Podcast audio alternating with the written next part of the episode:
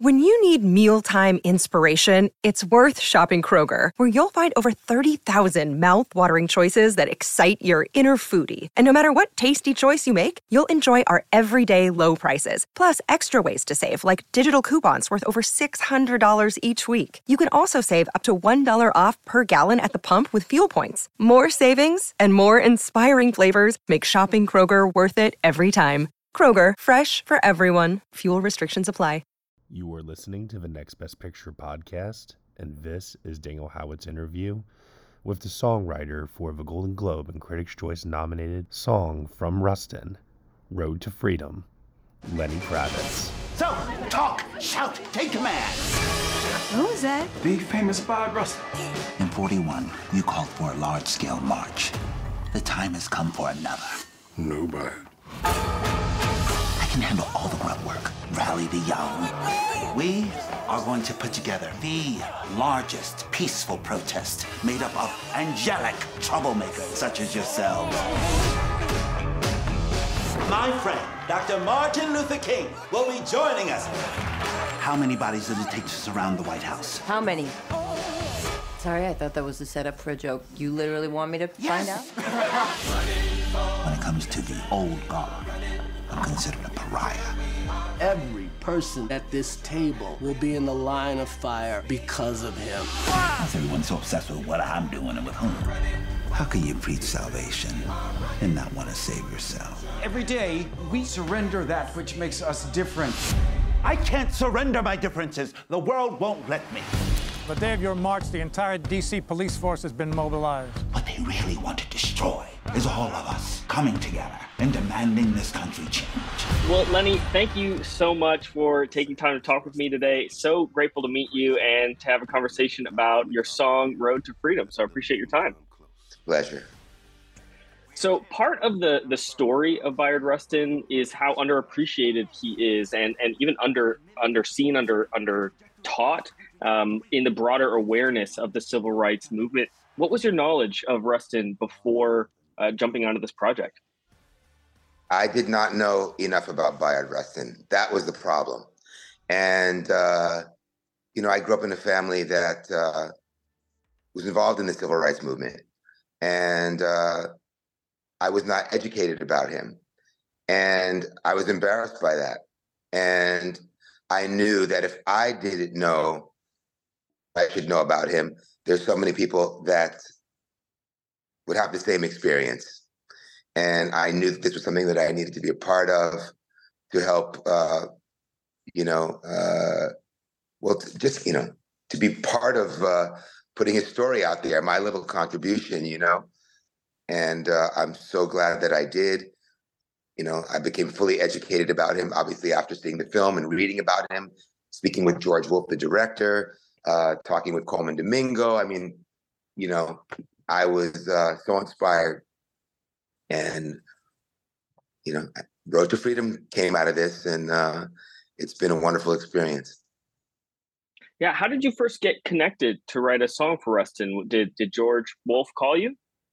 I got I initially got a call from from Bruce Cohen, producer, you know, who's an Oscar winning producer, and uh, he said we're doing this film about Bayard Rustin, and you know we'd like you to write the original song for it. And uh, after we spoke about that, then I then spoke with uh, with George C. Wolfe and wanted to understand, you know, after seeing the film, what he thought.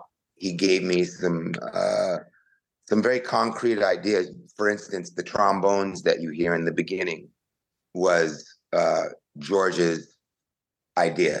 He didn't tell me where to put trombones, but he said, I, I need the sound of the trombone. He was very much inspired by the trombone choirs that you have in the Carolinas that play gospel uh, music. They play hymns. It's a full. It's like a. It's like a choir, singing choir, but it's all trombones, one type of instrument, and uh, that was something that was very important to him as a as a sound, as a character, and uh, then I spoke with Colman Domingo, and I said, "What do you have for me? What can you tell me? Because you just embodied this person." And he said, the only thing that comes to mind is the work. It's about the work. And that that made it into the lyric as well, because you know, there's the the line, you know, we're on the road to freedom until the war is won. We're on the road to freedom. There's so much work to be done. And um, I then just waited. I was like, what's going to come out? I didn't want to force it. I'm not the type of writer that sits down to write just because uh, it's whatever time it is or day it is. Or I like to hear something. I like to be receive something. I'm just an antenna, you know. So about 48 hours later, after thinking about all this and sort of just meditating on it and walking around the house, I sat down at the piano and I put my hands down and I hit the first chord and it, it came out. It's amazing. Did the the the title "Road to Freedom" did that mm-hmm. did that phrase come to you right away? Was that like the, was yeah. were those the first words that came to you? Not the first. I sort of I was in the verse first, and then when I got to the chorus, it just came out, and I thought, "That's it, that's it," because you know, not only does it stand for what Bayard Rustin went through and all of those people at that time, it's where we are today and where we will be tomorrow. The road to freedom is an endless road. I mean, generation after generation, we continue to push those boundaries. And, uh, you know, we're, all trying to get to a better place in this world. It's a, it's, it's, it's, it's a feat. Um, but that's that's what we're you know trying to do. And uh, anyway, I just thought it was the perfect title, and uh, yeah, that's what I was given. And, and the road, of, road to freedom has such a big sound, like you talked about those big trombones, the big triumphant sound. Tell me about producing the the track and finalizing the full sound. Well, once I had it on piano, I started to cut the rhythm track. So I, I cut the drums first, and uh, then the bass, then the well, no, sorry, the drums, the piano, then the bass, and the organ. Kept building, kept building. You know, I knew that I wanted it to be a mixture of gospel, and R and B, and soul.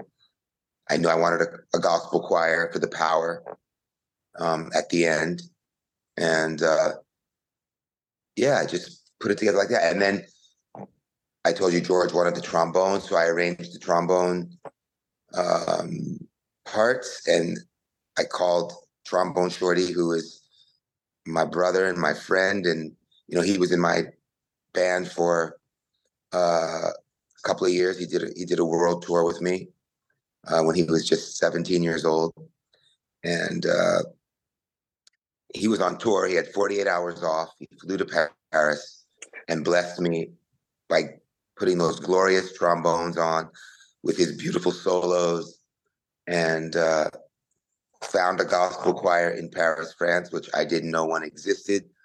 I thought I was going to have to get on a plane and go to New York City. Um, but there was a gospel choir in Paris, and they were wonderful. And, and uh, it all just came together like that. You know, I, I cut it at my house where, where my studio is, and uh, it was done. Hello, this is Gary Chahot welcoming you to check out the French History Podcast.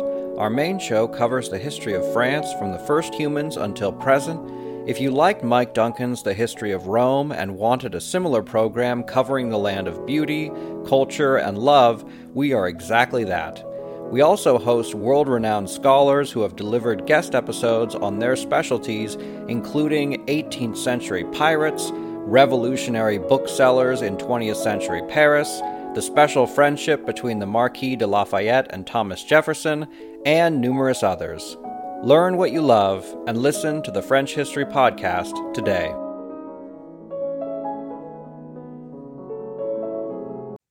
What, what what was the sort of feedback process with with George and, and even with Colman? Did they give you much feedback well, to to change up once you started working on it? Well, that was George. That was on George. So I cut the track, I turn it in. Great, we're done. George's like, not so fast. we went back and forth for probably three weeks. George would say, Is there another way you could say that? I, I don't, I'm not resonating with that word or that phrase, or how could you say this a little differently?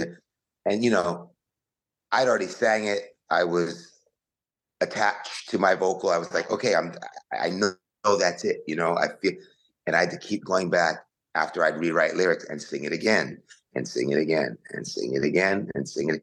And it was, it, it almost became comedy, you know. I was like, George, man. But he was, first of all, I was there to serve George. I was there to serve the director, serve the film. And uh, as I've told him a hundred times now, he was absolutely right about all the changes he wanted me to make. He was right.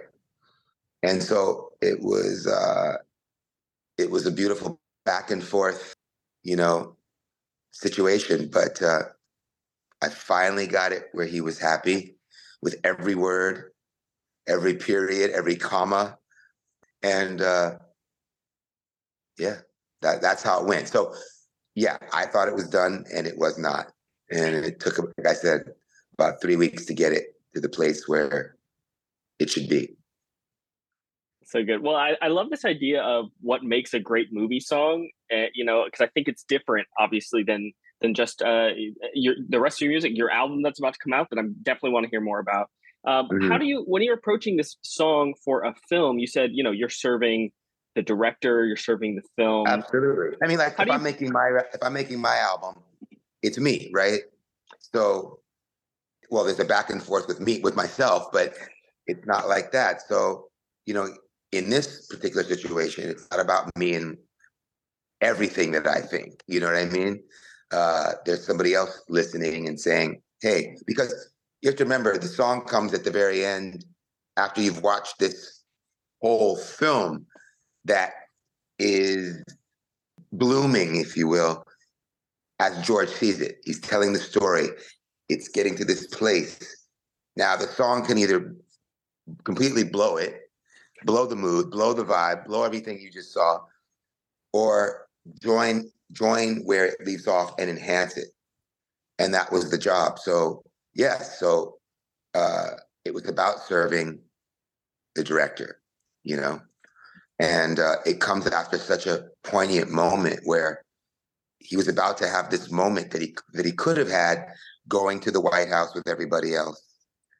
And what did he do? He chose to do the work. He chose to continue the work. He chose to make that statement. And he picked up trash. And because that needed to be done.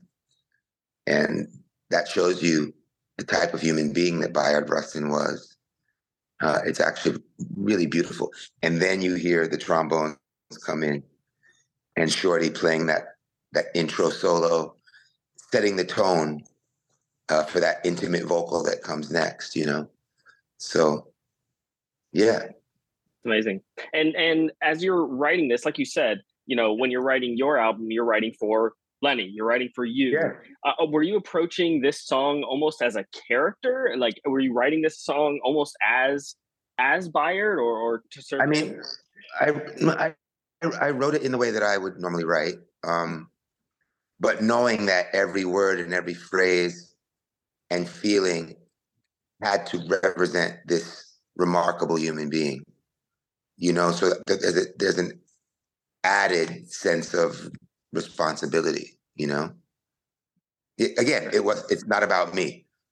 Yeah. All of this is about Bayard Rustin. So yes, I'm very uh, sensitive to that. Well, I I've heard you describe yourself. You described it earlier in this interview. Uh, describe yourself as sort of an antenna. You know, kind of receiving, yeah. receiving, waiting for the universe to sort of download the song to you. Uh, how do you how do you tune in that antenna to keep the metaphor going? How do you sort of tune in and be in a place to receive? By being humble and quiet, but expecting it, you know? And you never know how long you have to wait. That's the thing, you know? And these people wanted this song yesterday, you know, when they called me, you know? So it's just about taking in the information and then getting quiet and waiting for that creative spirit to hit you, you know? It's a it's an act of faith, really, you know. Yeah. Yeah. And how do you know when you're done? You know, obviously we're talking about you felt you were done on the song, George didn't. Uh, but even when you're not needing to please a director, when you're just working on your own album, uh, mm-hmm. do you do you do you battle with perfectionism? Like you could tweak all day long, but at a certain point you have to let it go, or do you just know? But yeah, the, the track tells you when it's done, not me. The track has to breathe, and if you you you get to a point where you know if you put one more thing on there, you're going to choke it. You know, so it has to be open. It has to breathe, but yet have all of the elements that you need to express what it is that you're trying to express, the rhythms and the sounds, and so uh, yeah, it, it it tells you. It's like that's it. Stop it. You know.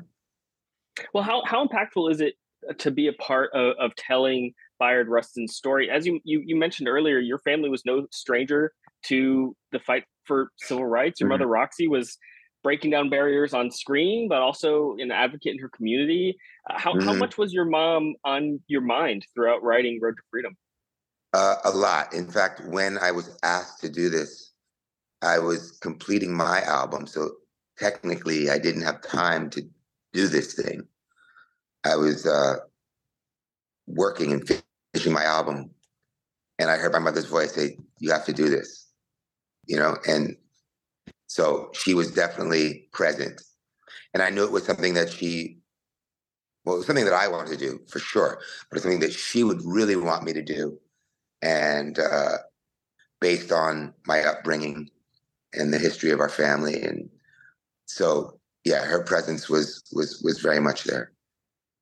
Uh, well, Lenny, I, I couldn't let you go without asking about your new album. Of course, Blue Electric uh, Blue Electric Light is coming out in March. Uh, yes, you've already got two amazing singles out. Tell tell us more about what we can expect from your new album. It feels good. It's it's. I love this album. It feels like a a, a new beginning, which is always wonderful. Um, it's got some different sensibilities than you might have heard in things that I've done before it's very celebratory. It's it's it's it feels good and it's fresh, and uh, yeah, I'm looking forward to uh, getting back on the road, getting on the you know going back on tour and uh, celebrating with everybody. You know. Well, we can't wait for that, and uh, I'm just so grateful for for you, for your work, and for your amazing song "Road to Freedom." So, uh, best of luck with everything. Thank you so much. Take care, man. Hey everyone, thank you so much for listening to Daniel Howat's interview with the songwriter for the song Road to Freedom from Rustin, Lenny Kravitz, here on the Next Best Picture podcast. Road to Freedom is up for your consideration for Best Original Song at the 96th Annual Academy Awards. And Rustin is now available to stream on Netflix.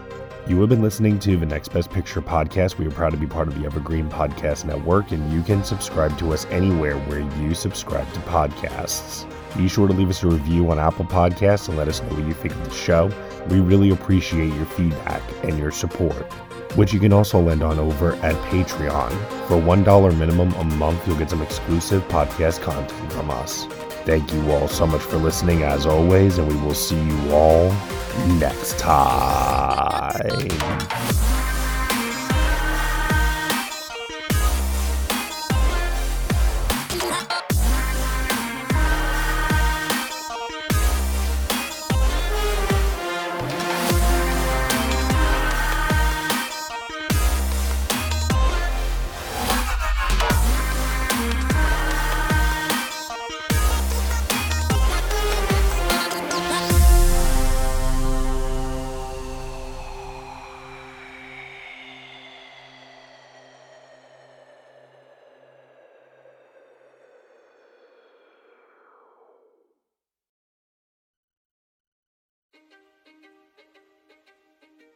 History is complicated. The story of human progress is long, messy, and riddled with controversies big and small. On Conflicted, we dive headfirst into history's most infamous events and contentious figures. We try and untangle the good from the bad, the fact from the fiction, and the monsters from the misunderstood. Was Genghis Khan a murderous butcher or a civic pioneer? Did the Allied powers go too far? In firebombing the German city of Dresden at the twilight of World War II? And how did the Marquis de Sade acquire such a sinister reputation? And was any of it true? These are just a few of the tough questions we wrestle with and investigate on Conflicted. So if you love history or just enjoy a good story, please join me, your host, Zach Cornwell, for a fascinating new topic each and every month. Conflicted, a history podcast, is available on Spotify, Apple, or wherever else you get your podcasts. I hope to see you soon.